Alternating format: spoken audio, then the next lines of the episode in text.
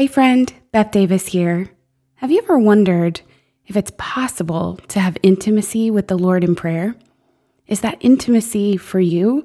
Does it change anything? Is God really speaking? And is He speaking to you? I'm here to tell you the answer to every one of those questions is yes. And I want to invite you to join me and find out for yourself, to find out more of His heart for you in the Well Abide a six week mentorship program with yours truly. You can find out more at blessedshe.net slash the dash well dash abide. See you there. July 12th, 2021. Today's reflection is written by Rose Coleman How to Surrender to Providential Care. If you have the opportunity to make a pilgrimage to France, be sure to go to Alençon there you can follow the footsteps of the saints we're celebrating today, Saints Louis and Zélie Martin. These married saints were canonized together in 2015. Saints Louis and Zélie both felt called to religious life, but the Lord called them to marriage. Their wedding was on July 12, 1858, and they had nine children.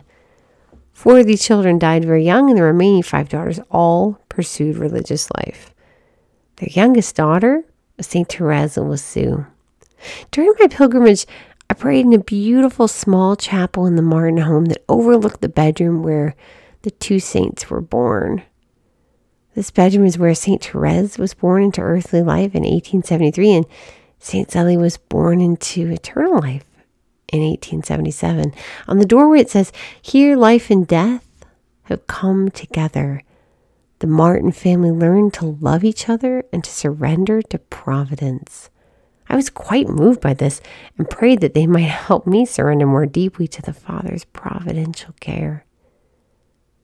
The Martin family lived today's gospel, Matthew 10 31 through 11 1, so powerfully. The lace maker and watchmaker were known in their community as exemplars of generosity who joyfully received the poor who frequently begged at their home for food and work.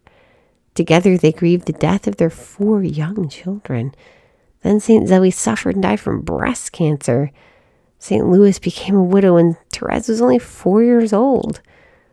Louis took up the cross of raising five daughters on his own, along with the sorrow of them entering the convent and the humiliation of his mental illness.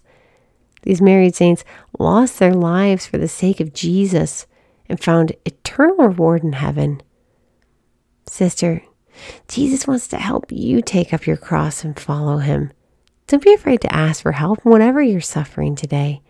And remember that Saints Louis and Zélie Martin are interceding for you right now.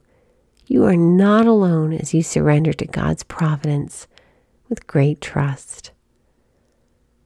Lord Jesus, we thank you for this day and for this sisterhood. We thank you for these incredible saints and their example. We praise you in your holy and precious name. Amen. Thank you for listening. You can subscribe to receive our devotions via email at blessedshe.net slash subscribe. God bless you.